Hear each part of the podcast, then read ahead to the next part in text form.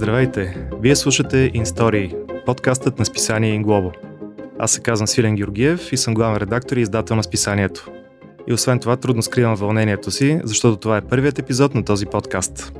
Затова искам да честитя на всички фенове на Inglobo този нов начин да бъдем заедно, а за слушателите, които в момента се питат им какво, ще се опитам да обясня.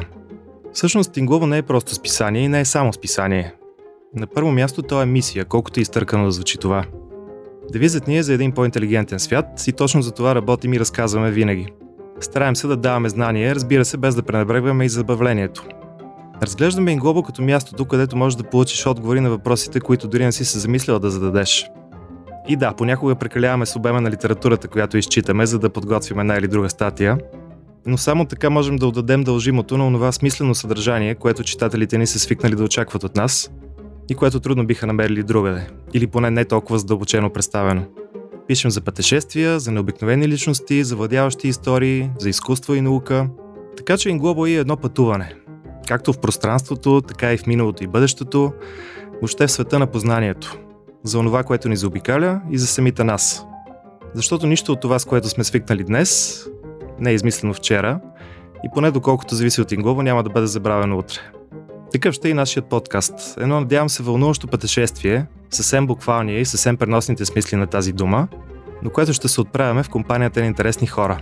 А защо е истории? Ами, защото това обичаме да правим. Да разказваме истории. И да разкриваме какво стои в сърцевината им и ги прави наистина ценни. И като казах интересни хора, с огромно удоволствие искам да представя човека, с когото ще водим заедно този подкаст, Мартин Граховски. Може би го познавате от неговия проект 3 Minute Bulgaria – с който той представи безброй кътчета от страната ни, всяко в, само в рамките на 3 минути, но по толкова интересен начин, че да ти си прииска веднага да ги посетиш, независимо дали си бил там стотици пъти или дори не си чувал за тях. Може би сте гледали някои негови документални филми за етъра, за фолклорното училище в Широка лъка, за маскираните сурвакари от село Долна Сакирна. Мартин е кинодокументалист, фотограф, неуморен пътешественик, човек с чаровна усмивка, която сега не можете да видите и с български с много чаровен английски акцент, който след малко ще чуете. Това чаровния английски акцент не е преструвка, той просто е прекарал по-голямата част от съзнателния и несъзнателния си живот в Штатите и Канада. Преди няколко години обаче избра да се завърне в България и сега сам признава, че тук се чувства най-добре. И докато пак не е заминал някъде да снима, използвам възможността да му кажа Здрасти, Марто. Здрасти. А, интересно е, защото едни от първите ми спомени, когато се върнах в България, всъщност преди колко вече 3 години, а, беше как седа и преди всяко интервю, което имах на телевизия, четох някакъв а, речник и опитах да, да видя кои са думите, които трябва 100% да не ползвам или да ползвам по време на интервю. Така че като цяло искам да кажа, че сега самия факт, че съм седнал тук, че ще, ще имаме този подкаст заедно и ще имам възможност нали, да, да говоря с теб, разбира се, да интервюраме гости, е нещо изключително интересно, защото преди 3 години ако някой ми беше казал, че ще седна и ще, и ще вода подкаст с някой тук в България, просто нямаше да повярвам. Така че много ти благодаря, разбира се, за възможността. Интересно е, защото с тебе, разбира се, сигурен съм, че помниш, а, преди две години някъде, а, когато си свърших проекта, който вече спомена, разбира се, 3 минути България, бях в Севлиево при война ми и войчо ми. И тогава война ми спомена, че някоя нейна приятелка беше намерила едно списание в магазина, където май пишеше нещо за мен. И аз тогава, защото то беше едно интервю след друго за този проект, просто си мислих, че това е поредното списание, което е взело някой от моите снимки или е написал някакъв текст на базата на това, което е по телевизията. Но, когато вече отидох и взех списанието, мога да кажа, без въобще да преувеличавам, че за мен този текст в началото беше не само нещо, което нали, съм дал горе-долу на всеки човек от семейството ми по един брой от това списание, но наистина едно от най- а, милите неща, които мисля, че някой някога е писал за мен. Така че първо на първо да ти благодаря много за това, но второ на второ искам да кажа, че много се вълнувам, че съм част от този подкаст, разбира се, най-вече заради това, че InGlobal, извън, разбира се, изключителното съдържание, аз нали, се занимавам с видео за снимане, с фото за снимане и визуално също InGlobal е нещо, което изключително много ме впечатлява от самата хартия до, до шрифта, който се ползва, до, разбира се, изключителните снимки. Така че много се надявам, че и с гостите, които имаме, и с нашите разговори ще можем да, да вкараме тази пастрота, тази, тази емоция, тези цветове в, в самите разговори, които имаме тук. И всъщност исках да те попитам, защото говорим за пътешествие, разбира се. но може би може да започнем малко с самото пътешествие на списанието, да ми разкажеш малко за последните 5 години, може би най-вълнуващите моменти, като какво е било това, това пътуване в кавички на Inglobal? Наистина беше вълнуващо пътуване, като всяко всъщност добро пътуване беше пълно с, както каза, с много хубави моменти и с много изненади. И с много вдъхновение. Всъщност за мен доброто пътуване е това, което те, те кара да, да разбереш нещо за себе си, да, да, да се изненадваш, да се предизвикваш. Инглова е, беше и все още е точно това. За тези пет години списанието и въобще всичко, което стои за Тинглоба, доста се разви, но поне основните ценности а, се запазиха. Аз вече казах, а, искаме да даваме знания, искаме да сме, да сме интересни, разнообразни. А, имаше и много трудности. Преминахме през различни издатели. В момента Инглоб е абсолютно независимо издание. Правим го сами с а, и наши средства, и, и на, нашите възможности и ентусиазъм с една група от хора, които наистина вярват в, в тази, тази мисия, както казах. Всъщност, може би най-хубавото нещо, най-вълнуващото нещо в това пътешествие, което, както ти каза, вече продължава почти 5 години, е а, отношението, което виждам всеки ден в, от, от страна на нашите читатели и почитатели. А за тях това не е просто поредния медиен продукт, това е нещо, в което те много вярват и винаги подкрепят и следват. А, имаше един период, в който бяхме спряли, тогава те го приеха много тежко, както и ние разбира се, и много се надяваха, че ние ще се завърнем. Това се случи. Така че се надявам от тук нататък да ни чакат само, само хубави неща. Всеки нов брой всъщност излизането му си е малък, малък празник. И как стигнахме до този етап сега с подкаста, защото разбира се това е едно от новите стъпки с InGlobal. Как дойде това решение да, да стартирате подкаст? Ами още когато направихме InGlobal независимо издание, решихме, че то няма да бъде просто списание, а искаме InGlobal да стига по много различни начини до тази наистина вярна аудитория, за която вече казах. InGlobal да бъде един добър приятел, един, един съветник, и начина за това не е само списанието. Ние вече имаме електронно списание, също така имаме, а, разбира се, социални мрежи. Сега правим този подкаст, имаме планове за видеопроекти, сайт разработваме, т.е. искаме Inglobal да е един, може да прозвучи малко бомбастично на една вселена, в която всеки да може да намери това, което иска по най-лесния, приятен и достъпен за него начин. Супер. А, интересно ми е, защото разбира се, голяма част от а, статите в InGlobo и са свързани с а, а, пътуване в буквалния смисъл. Mm-hmm. А, за тебе лично какво е, какво е едно добро пътуване или какво търсиш в, във всяка нова локация, може би? Всъщност това ще прозвучи много клиширано, но за мен пътуването преди всичко е една огромна, абсолютна свобода. Това е момента, в който, в който ти си най-истинската версия на себе си изва, изваден си от а, ежедневната среда, където малко или много влизаш в някакви роли, които се очакват от теб, с които си свикнал. А, там си абсолютно чиста версия на себе си. А, и когато това е съчетано с а, изненади, било идващи от местата, които виждаш или това, което пък за мен е най-ценното, всъщност пътуването, срещите с хората, а, това прави едно пътуване наистина запомнящо се. Аз много обичам да пътувам, старая се да го правя колкото е възможно по-често, да, да посещавам нови места. А, да, защото така разбираш много неща и за себе си. Да, напълно съм съгласен. Аз мисля, че а, за мен може би е малко... А, аз съм израснал с пътуване като цяло, още от когато съм бил нали, дете, а, ако не и бебе, аз съм пътувал напред и назад между mm. България и Штатите, България и Канада, така че въобще това усещане да се кача на, на самолет е нещо, което са най-ранните ми спомени за това. И даже скоро открих, че имах едни разговори с баща ми и открих, че всъщност имам някакви спомени, където съм още, да кажем, една, една годинка, даже и по-малък, където помна някакви влакове, на които сме се качвали около летищата, а, помна някакви автобуси, които явно са някакви много-много ранни спомени, но много е вградено явно в, в памета ми това. Но съм съгласен с това, че аз може би мога да кажа, че истинските си пътувания а, започнах преди колко вече преди 6 години някъде, докато все още бях в университет.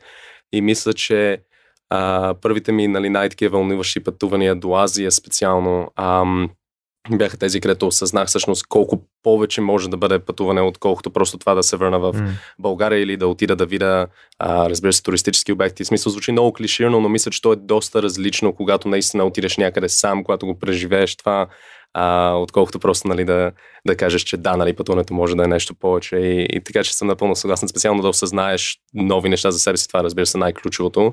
А, къде, къде за тебе така осъзна най-много? Айде да започнем с това, къде осъзна най-много за себе си.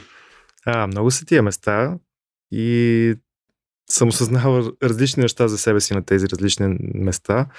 А, пътешествията, които първо така ми изкачват съзнанието, може би това до Бали беше вече преди 9 години. А, всъщност това беше сватбеното, медения ми месец, сватбеното ми пътешествие. Бали, да, всички сме чували някакви неща за там. Разбира се, хилядолетна култура, невероятна природа, има джунгли, има кратери на вулкани, има океански вълни, супер екзотични животни. Но всъщност това, което най-много ме впечатли са, са хората там. А, това са може би най- добронамерените, приятелски настроени, искрено усмихнати хора, които съм срещал някъде. И в същото време те са, поне за нашите стандарти, доста бедни. Хора с сравнително малки възможности. И там всъщност осъзнах, че на човек му трябва наистина, ти казваш, това звучи клиширано, да, и това, което казваш, ще прозвучи клиширано, но на човек наистина му трябва много малко, за да бъде щастлив. И може би дори е малко обратна зависимостта. Колкото по-малко имаш, толкова си по-освободен от всякакви предразсъдъци и си, и си по-отворен към другите.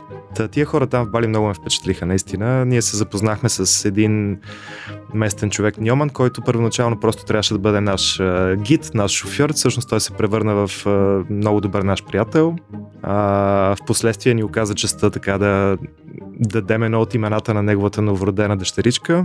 И се убедих, че дори за седмица ти можеш да изградиш такава връзка с човек, който не си познавал, каквато понякога не можеш с години да постигнеш с хората, с които се виждаш всеки ден.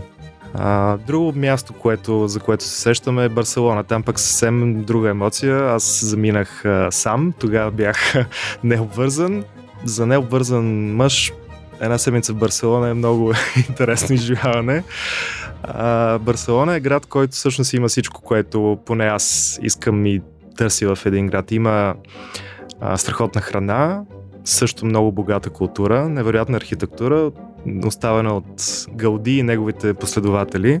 Има море, разбира се, аз без море не мога, много слънце, футбол на световно ниво, все неща, които, които много обичам, така че да, много са пътешествията, които са, са, са ме променили по някакъв начин. То е интересно, че спомена Барселона. Аз не знам дали с тебе сме говорили за това до сега, ама всъщност Барселона и за мене преди тези пътувания, които споменах нали, до Азия и, и до Африка и така нататък, за специално да снимам проекти, а, Барселона беше първото ми голямо приключение. Аз тогава бях на, на 19 години, може би. Mm. Да, на 19-та мен отидох да следвам в Холандия. И там училището организира един конкурс, където са няколко отбори и на автостоп трябва да стигнем до Барселона. Mm-hmm. И идеята е, че в един момент имаше някакви, да кажем, 200 студенти от нашия университет, които се състезаваха да стигнат най-бързо до Барселона. Така че, освен самия град, който разбира се изключително много ме впечатли, беше и това усещане на гордост, защото мисля, че ние бяхме трети отбор или нещо, което беше стигнал там, след когато се возихме в тирове и в сигурно някакви 50 коли да стигнем до там. А, да, Барселона наистина до, днес, до днешен ден ми остава едно от тези много големи приключения, където осъзнах, че вече влизам в някакъв нов етап на живота ми, нали, където вече мога да пътувам самостоятелно, специално в Европа, защото в Канада тези разстояния са безумно голями да минеш, например, от източния бряг до Торонто, да кажем, или нещо такова. А, така че Барселона беше много впечатляващо и аз от тогава започнах много да пътувам всъщност на автостоп а, като цяло в Европа. Между другото, явно има нещо приключенско в заминаванията за Барселона, защото моето беше, аз беше едно лято си спомням преди доста години и буквално се чудех какво да... Имах някаква отпуска, свободно време и се чудех какво да правя с него. И един доста горе след обед седях в градинката пред Народния театър, четях някаква книга и точно в този момент над главата ми мина един самолет, няма да кажа на коя авиокомпания, за който, за който знаех малко преди това бях чел, че лети до Барселона. Изведнъж си казах, ми, това е мястото. И в рамките на един следовец си издадох нова лична карта, защото старата ми беше изтекла. Букнах си хостел, самолетни билети, И на следващия ден вече бях там. Явно има нещо в този град, което те кара просто да, да тръгнеш и да забравиш за всичко друго. А ти връщал ли си се от тогава? Защото аз в Барселона не съм стъпвал. Не, да. за съжаление не съм. Аз тогава, между другото, когато се върнах, имах много сериозни планове да заживея там. Защото съм учил и испански една година в гимназията, доста несериозно и си казах, че мога да го използвам. Не съм го направил. Никой не знае някой ден, може и да се случи. Ето, това е много интересен въпрос, между другото, защото аз тук мога да говоря малко за Япония. Всъщност, само първо да те питам тебе. А, това е някакъв въпрос, който много често нали, приятели ми задават, например, е, окей, добре, извън сега, например, София, защото тук съм базиран, къде бих живял? И това ми е изключително труден въпрос, защото ти тук ще спомена Барселона, затова те питам, нали, дали Барселона би било другия град, нали, в който би живял? Ами да ти кажа, аз една огромна част от местата, до които пътувам, си казвам, ето тук бих живял. Разбира се, когато си турист, нещата изглеждат малко по-захаросано и лесно, но Барселона определено е такъв град. М- къде друга да е? Рим много ми хареса. А, Лондон също, да. М- макар че той е твърде космополитен, но пък има някакъв чари в това нещо.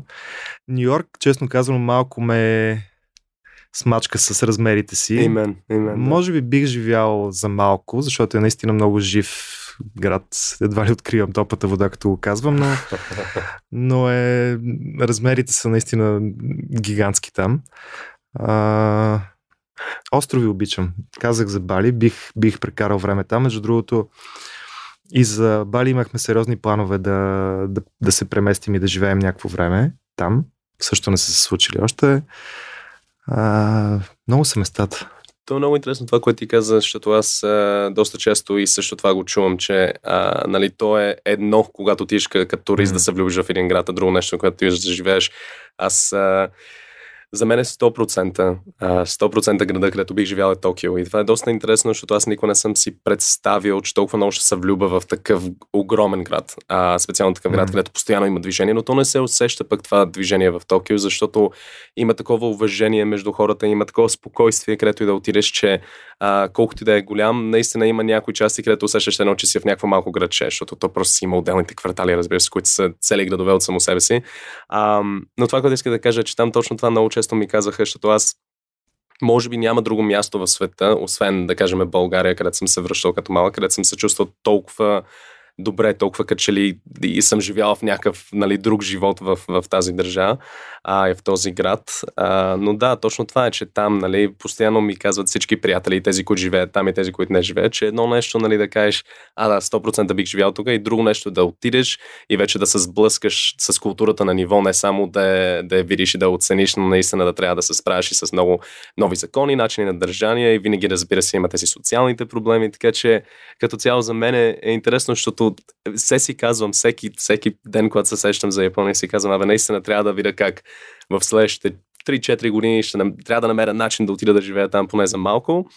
Но пък от друга страна не искам да се разочаровам в някакъв момент и всички mm. тези уникални спомени, които имам там да, да изчезнат поради една или друга причина. Не?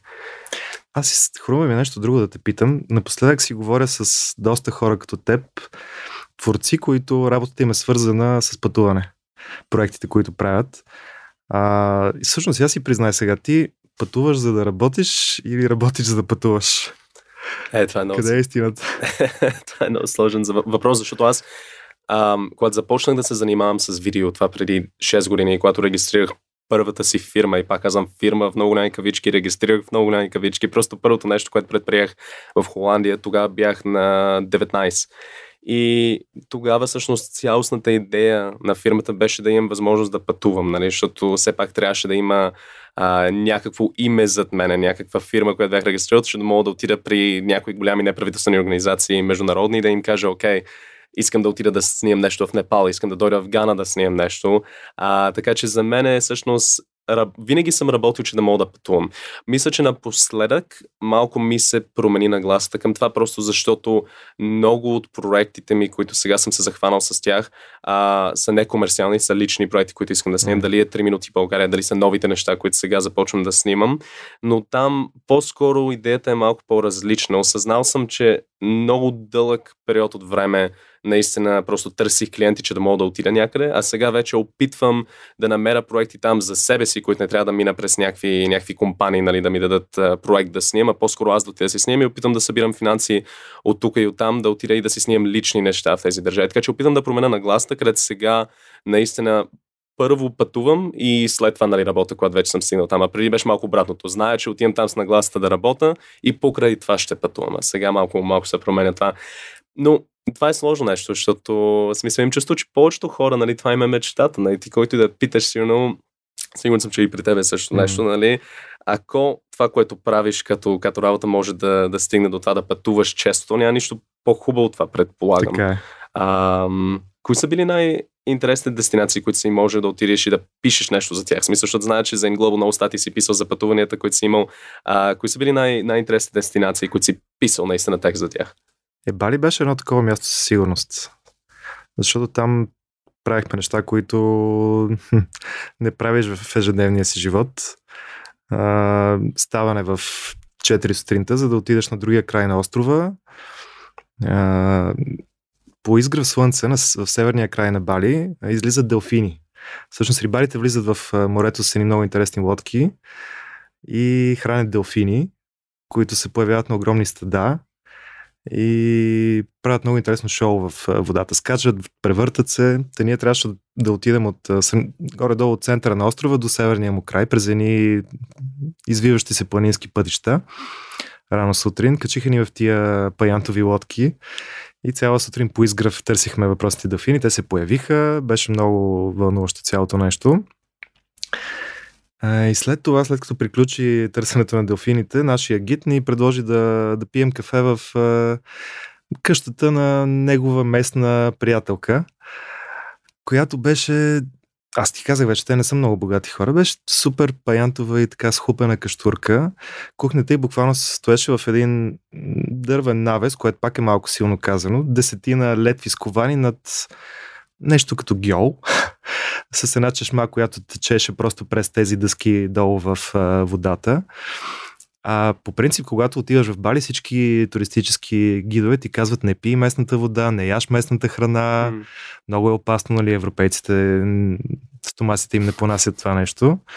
Но всъщност жената си ни направи кафе с тази вода, която просто се изтичаше там по някакъв странен начин. След това ядахме улична храна. И то няма как да откажеш. Няма как да откажеш и някакси не се и притесняваш. Изглежда ти всичко абсолютно окей. Okay. Просто То... се чувстваш естествено на такова място. Това е много интересно, да, как една държава така мога да те преразположи, нали, да, да си спокойно в един момент. Защото аз спомня, когато пристигнах в Непал, също нещо, четох толкова много стати на интернет, винаги в водата ми имах една таблетка хлорин, нали, хлор, която mm-hmm. пречистваше водата.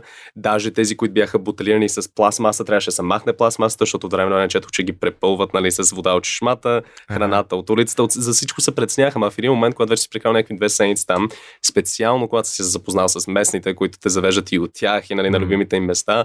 И ти, когато един, два пъти, три пъти вече не можеш да откажеш, от един момент нататък го тотално спираш да се преценяваш за, за почти всичко, нали, и за добро и за лошо, но наистина има това свикване. Аз това, което ще да те попитам, защото ти ми зададе този въпрос дали пътувам нали, за работа, да снимам или нали, за работа и така нататък. А, въпросът ми е, окей, добре, ако вземе Бали като пример, mm. а, ти как се случва това цялото? Ти целият път, докато пътуваш из държавата, си водиш записки или си снимаш нали, на телефона да, да си препомниш какво се е случило? Колко често работиш в, в такова пътуване и колко често просто нали, усещаш държавата и си на почивка, да кажем? Ще ти кажа как става винаги. Тръгвам с много стройна програма, как ще посетя това, това и това място, как навсякъде ще си водя записки, дори си водя и аудиозаписки, записвам си някакви неща, които ме впечатляват в момента на телефона. И в момента, в който, в един момент, разбира се, това спира да се случва, защото мястото те, те поеме и поглъща. В момента, в който си се прибера, просто сядам и написвам всичко от спомените си и почти не поглеждам всички тия записки, които съм правил. Тоест, нещата се случват много спонтанно и естествено. Аз много обичам да пиша за пътувания и когато мястото те е впечатлило, не е нужна някаква, кой знае каква предварителна подготовка. Разбира се, да, има някаква фактология, която ти трябва да все пак да си попрочел, за да не пишеш глупости, да не подвеждаш читателите си, но истинското впечатление е това, което те, те прави материала добър. Да, то това, то това е интересно, може би, защото аз това нещо, което осъзнавам напоследък е специално с снимането, когато отида в нова държава и специално когато си взема и голямата камера, плюс стативи, плюс микрофони, слайдера и осветление, каквото и да ми трябва в един момент наистина започвам да си задавам въпроса, защото няма момент през дена, където днес снимам, нали, каквото и да се случва. Дали съм на вечера, е, например, някъде в, да кажем, едно от последните ми пътувания в Индия и всички са седнали вътре да вечерят, но в един момент отвънка се случва нещо интересно. Нали, там са събрали някаква голяма група хора на мотори и си говорят и започват да играят на местна игра, нали, с подобна на хеки сек и така нататък mm. на улицата и веднага скачам и излизам и си взимам всичката техника. Така че при мен пък на пътуванията ми напоследък започвам много да се предснявам, че прекалено голяма част от тях са свързани с, с снимане, защото когато се върна, например, тук да монтирам и да гледам материала, започвам, започвам да си казвам, окей, добре, 100% много ми хареса Индия или Мексико или Япония или където е. Много, много ми хареса самата държава, но какво точно ми хареса за нея, защото в край на края ще имам някакъв материал, който е 23 минути. Зная 100% че тези 23 минути, които съм направил и всичко, което съм заснел, там много ми харесва и тези моменти много ми харесват, но започвам да се чуда наистина тази държава, наистина ли държавата като цяло много ме впечатли или това, което успях да разкажа от нея, което е може би въпрос, който, е, защото винаги има тази, този, ам, не знам как на български това, романтицизъм, нали, ром, да. романтика около едно пътуване. Захаросано малко, захаросваш цялото Точно. изживяване и, и мисълта си. И се чуда това, нали, дали това го усещаш ти, когато пишеш текст за някоя държава, дали в някакъв момент се спираш и си казваш да не би тук нали, да е малко захаросан материал или нещо. Аз го усещам това при моите неща, е, че от време на време винаги гледам в най-добрата светлина да представя да, място. Нали? То, то е нормално, защото ти, когато си се впечатлил от някакво място, искаш да да накараш и други, не да накараш, да вдъхновиш и други хора да, да, да отидат там и да го изживеят за себе си. И, и е нормално да го представиш в дори малко по красива светлина от това, което самия ти си усетил. Просто искаш да, да го споделиш. Споделянето е всъщност смисъла на цялото това нещо. Иначе е просто едно егоистично изживяване, сам да, сам да си пътуваш и да се наслаждаваш. Хубаво е хората да, да се вдъхновяват един друг. Аз нещо друго исках да те питам, като си говорим за очаквания, всъщност кое е мястото, което тотално е разбило всичките ти очаквания, цялата ти подготовка, абсолютно те е изненадало?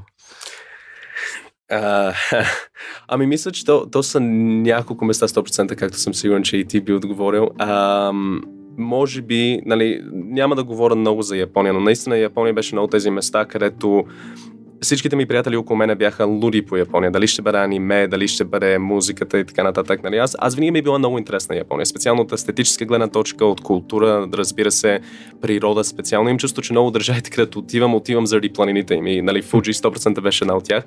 Но Изненадаме държавата от тази гледна точка, че аз отидох там да разкажа една доста тежка тема. Тогава си писах дипломната работа в университет и отидох да пиша ам, дипломната ми работа за трафик на хора в Япония. И това доведе до много тежки интервюта с хора, които са избягали от тази индустрия, момичета, а, хора, мъже, които работят все още в тази индустрия. Ам, и като цяло, интересно нещо беше, че гордо всеки, всеки един ден бях заобиколен от хора, които ми разказваха някакви техни лични истории.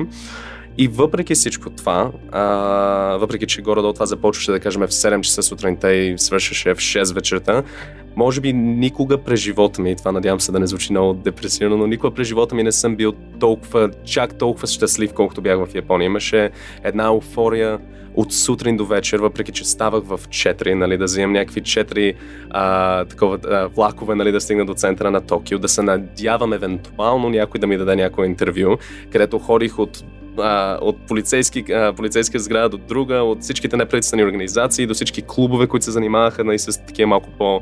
А, сенчести дейности. Да кажем, да. Опитах да се каква е точно думата за това.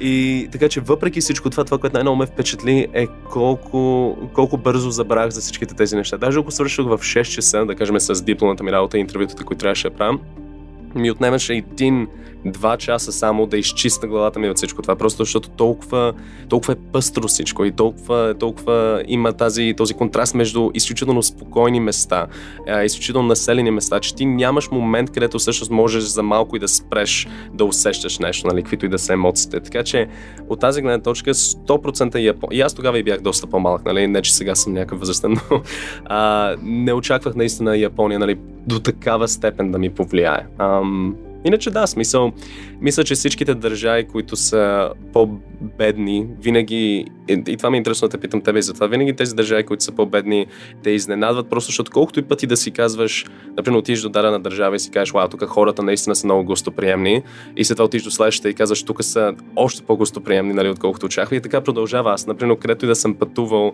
където се брои като третия свят, да кажем, mm. то е пак, това са клишето, но наистина никъде не съм се чувствал ам, толкова добре, колкото тези места, най-вече заради самите хора. И както ти спомена в Бали, нали, си имал такова преживяване, но съм сигурен, че в повечето места, които са, които са по-бедни, то, то няма как да се избегне това. И всеки иска да те покани от тях, да те запознае с семейството ти, да ти покаже. Е, това е може би ключовото нещо, е, че всеки иска да ти покаже тяхната култура, нали, да ти разкаже за легендите, да те заведе до нали, близката планина. И това е много интересно, специално в по-малките държави, когато се запознаеш с хората, пък още повече имат желание нали, да споделят тази малка територия, която имат нали, всичките кръсти там. Това сравнително скоро ми се случи нещо точно такова. Имахме едно пътуване в...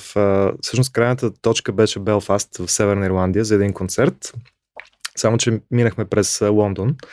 Там останахме две-три нощи. Контрастът беше много голям, защото Лондон е огромния град, в който като влезеш в метрото, всеки си е забъл слушалките в ушите, гледа си телефона. В общи линии няма много комуникация между хората.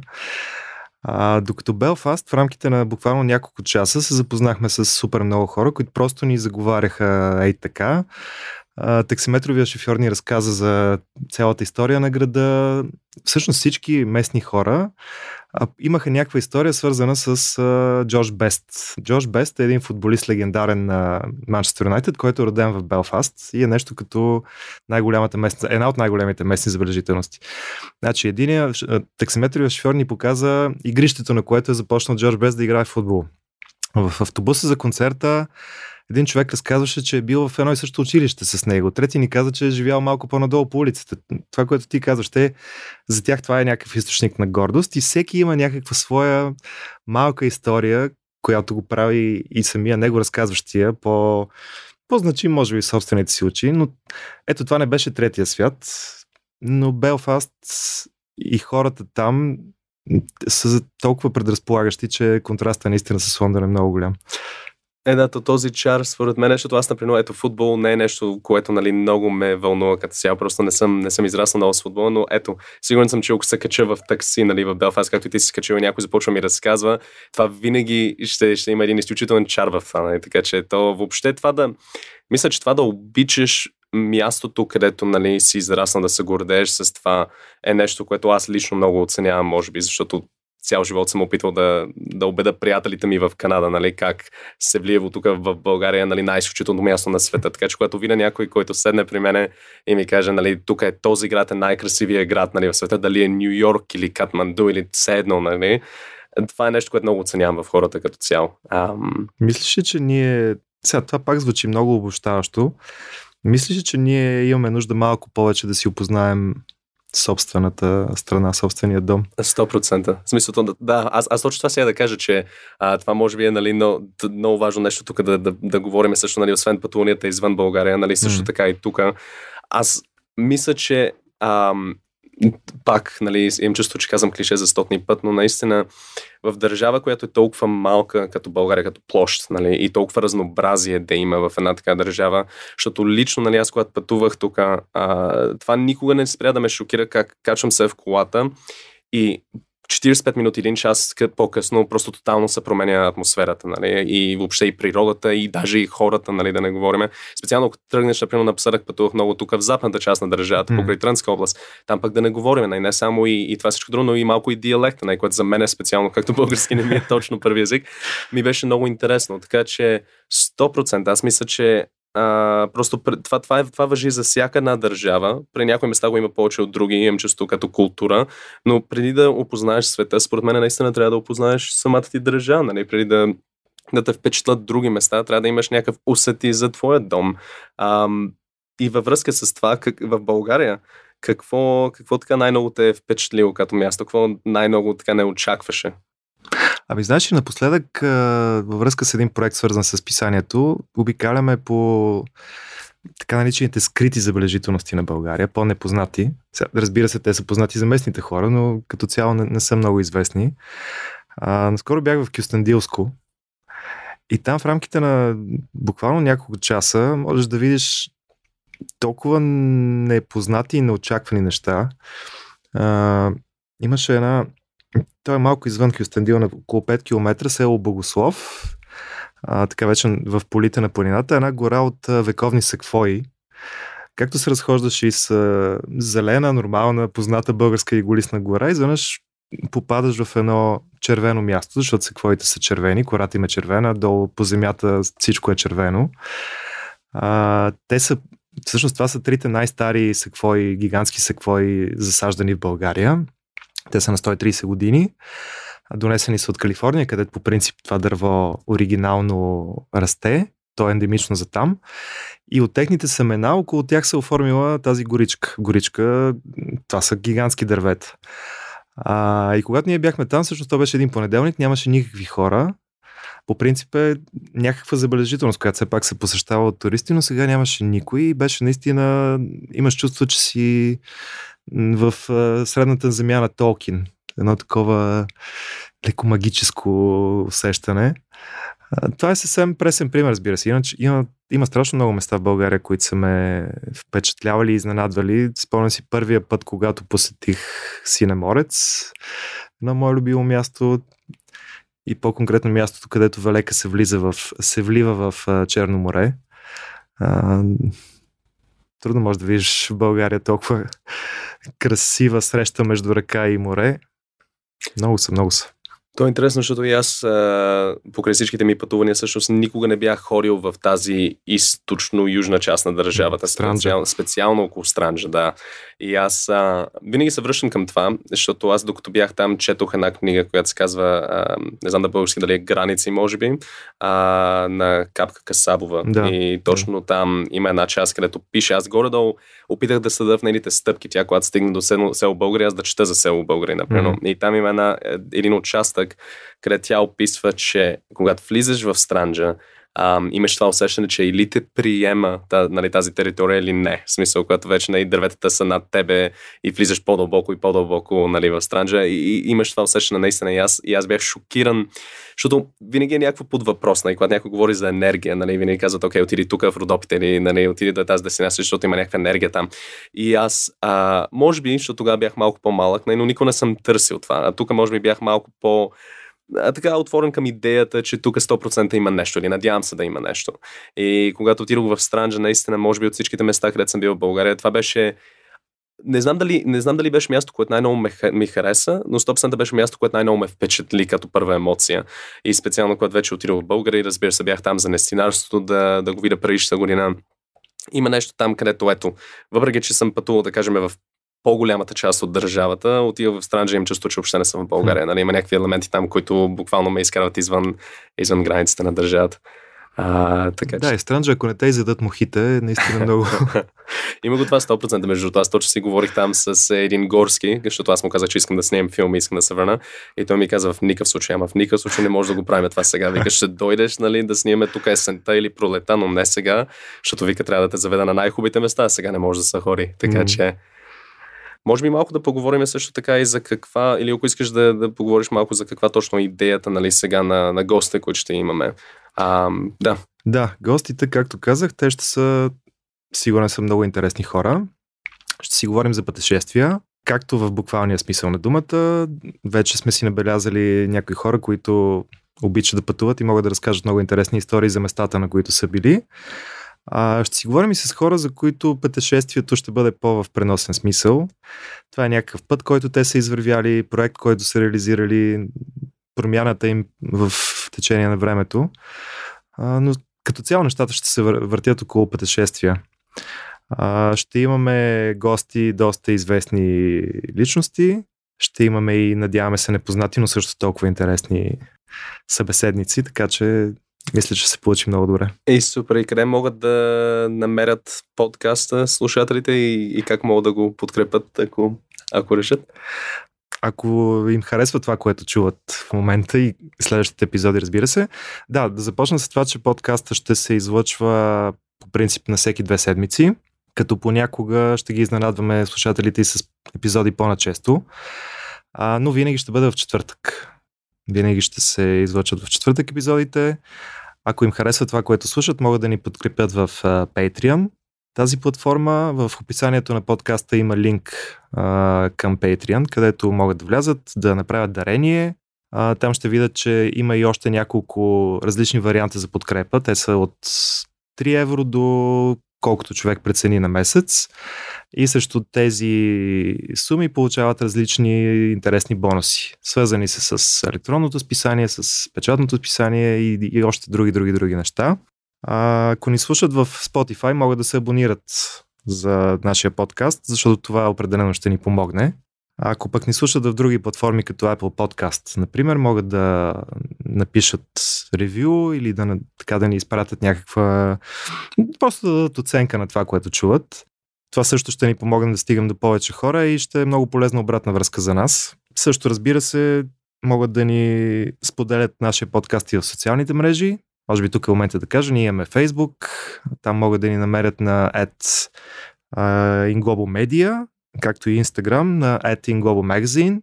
Разбира се, това е още един лесен начин да си общуваме с нашите почитатели и слушатели. А, също така ще се радваме, ако хората дават идеи за следващи гости, въобще за, за теми на подкаста. Те, той е свързан с пътешествия, но това е много широко понятие, така че приемаме всякакви идеи и предложения.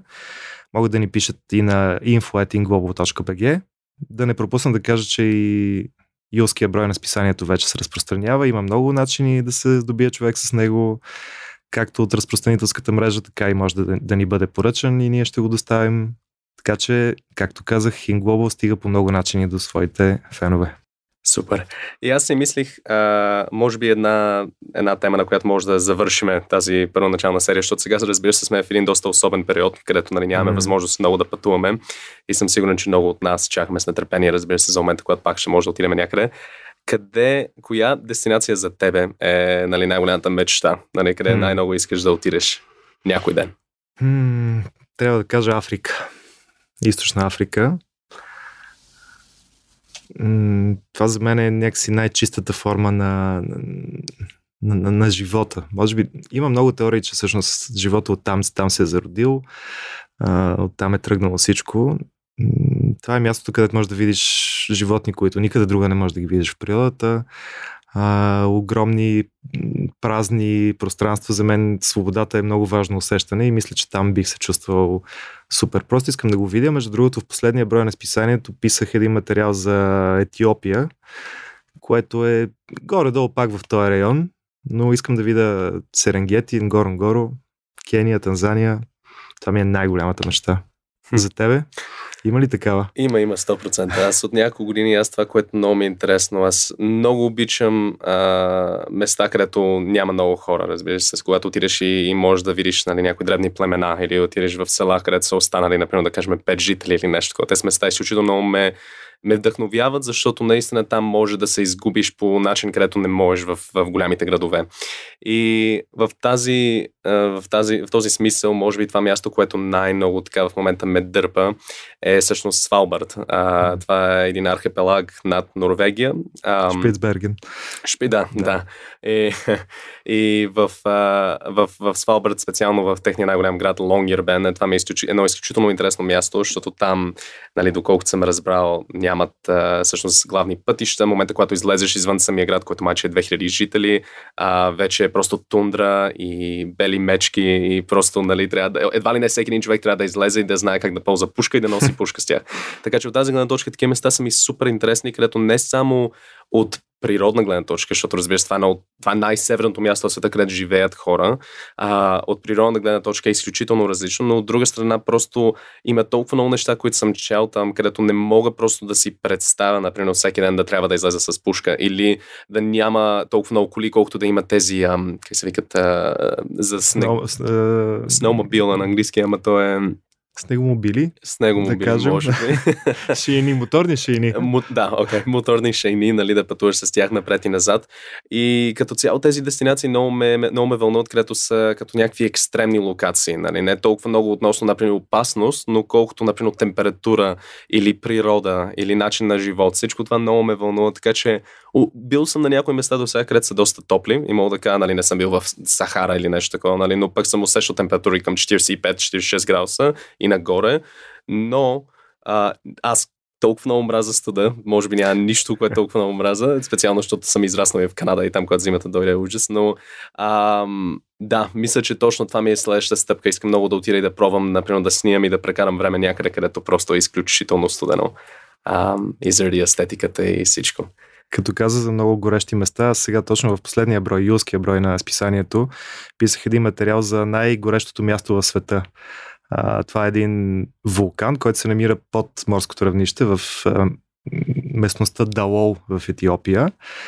А, там а, средногодишната температура е над 34 градуса, стига до към 50, никога не пада под 20 и няколко. Така че хора, не дейте да ходите там. Първо, защото е страшно горещо и второ, много е крехка там а, екосистемата и не е хубаво много да хора да, да щъкат и да Ама, то, оставят. ама то какво е населението там? То няма население. А то няма въобще население. то е няма... пусто, Ага, но то има една местна народност, афари се наричат. Ага. Едни доста изпити, разбира се, от тази жега няма как да са други, са сухрени хора, които, понеже цялото това нещо е с сол. Това е една солена голяма равнина. Някога е имало море, после морето се е отдръпнало и е останала солта. А, водата се е изпарила и е останала солта. И сега това е най-ценната валута в общи линии на тези хора. И те всеки ден ходят с кервани, с камили, а, изкъртват солта от а, повърхността на, на земята. Тя е дълбока километри тази сол. Товарят плочите с сол на камилите и после я продават. Всъщност така си изкарват хляба. Интересно. Те ходят там, но като цяло не е много добре туристи да го посещават, защото е наистина доста крехко, пък и опасно.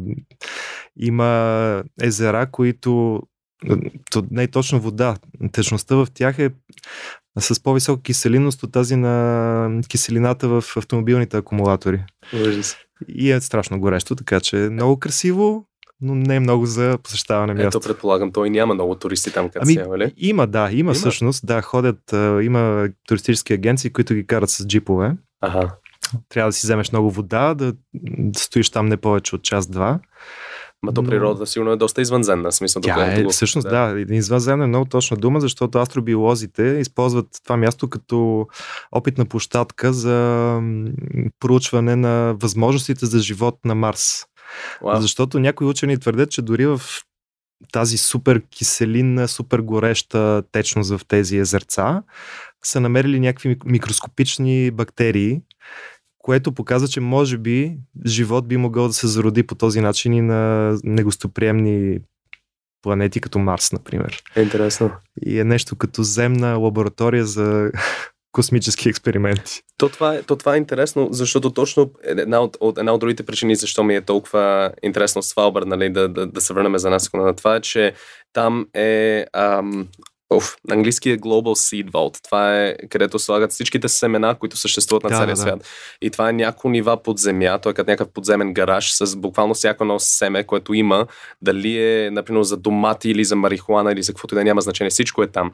И това е много интересно, защото нали, общо взето това е създадено с целта, че а, някой ден, ако нещо се случи тотално mm-hmm. катастрофално и света свърши както го знаеме, общо взето може да започне пак всичко от Свалбард. Нали? Така че това е другото нещо, където не много хора, нали, аре, на глобално ниво, да кажем, може би не много хора знаят, че нали, това се намира там, но това е едно от най-важните места, едва ли не за, за света, ако нещо се случи. Оттам трябва да се започне. Така Ако че- хората четат Инглобо, най-вероятно знаят за това място, защото аз съм писал за историята на семената по принцип и точно тази семенна банка като мястото, което пази това толкова важно всъщност наследство на, на нашата цивилизация. Супер, супер. Да. А, ами добре. Нещо пропуснах да кажа, между да. другото, за всеки, който ни подкрепи в а, нашия подкаст в Patreon, ние ще го споменем лично в ефир в някои от следващите епизоди неговото име или нейното име, така че хора, подкрепите ни. Добре. Ами много ми беше приятно и направо до следващия път и първия гост. InStory е подкаст на InGlobo, печатна и дигитална медия, която работи за един по-интелигентен свят. Водещи бяха Мартин Граховски и аз Свилен Георгиев. Много важни хора за подкаста са Петър Георгиев, който ни помага с звука и монтажа, и Ралица Димитрова, която пък направи страхотния дизайн на InStory. Те имат нашите големи благодарности. Това е всичко за днес. За нас беше истинско удоволствие. Благодарим ви за вниманието и до нови срещи!